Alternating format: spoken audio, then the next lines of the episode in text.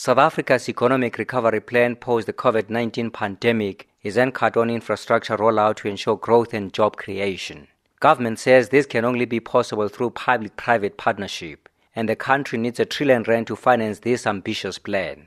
But already there are fears when it comes to a government that doesn't have a good track record in completing its infrastructure projects on time. Currently, two power stations, Kusile and Medupi, built over the past 10 years, are still not completed and their budgets are also overrunning. Addressing the Infrastructure South Africa project preparation, President Cyril Ramaphosa says the project preparation will help enhance transparency and assist government to complete its infrastructure projects within budget and on time. Proper project preparation enhances transparency, it eliminates and detects corruption, it enhances skills transfer, it also increases the capability of the state. The obvious benefits are also about completing projects on time, completing projects on budget and on target. Sometimes, if you go around the country, you'll find projects that have been abandoned because there was no proper planning, there was no proper preparation. You'll see foundations sprawling a number of places in our country, you'll see pipes just lying by the side of the road. We want to avoid all that.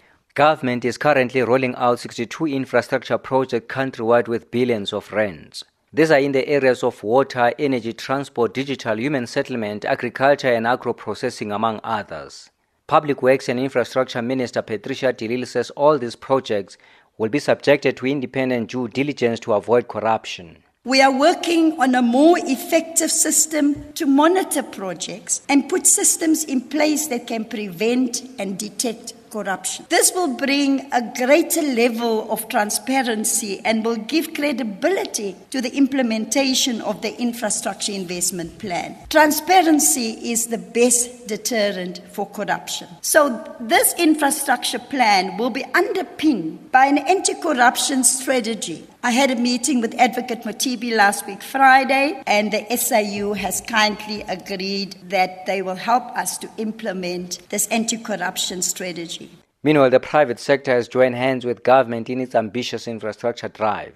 The head of infrastructure and investment in the presidency and the acting CEO of Infrastructure South Africa, Dr. Kgosientsho Ramokgopa, says having a credible project preparation in place has attracted human and capital investment from the private sector to indicate that the private sector has been very generous, that as the state looks to ensure that it builds embedded capacity within the state to discharge and prosecute its uh, constitutional obligations. The private sector has made available over 25 experts, President. These are people who, some of them are retired, wealth of expertise. Some of them are still attached to these institutions. They'll be released and paid by the private sector for the benefit of the state so that we are able to conceptualize, conceive of these projects and ensure that we accelerate them towards financial close and delivery and implementation. President Ramaphosa has also lauded the private sector for availing its skilled personnel to help government in its massive infrastructure rollout.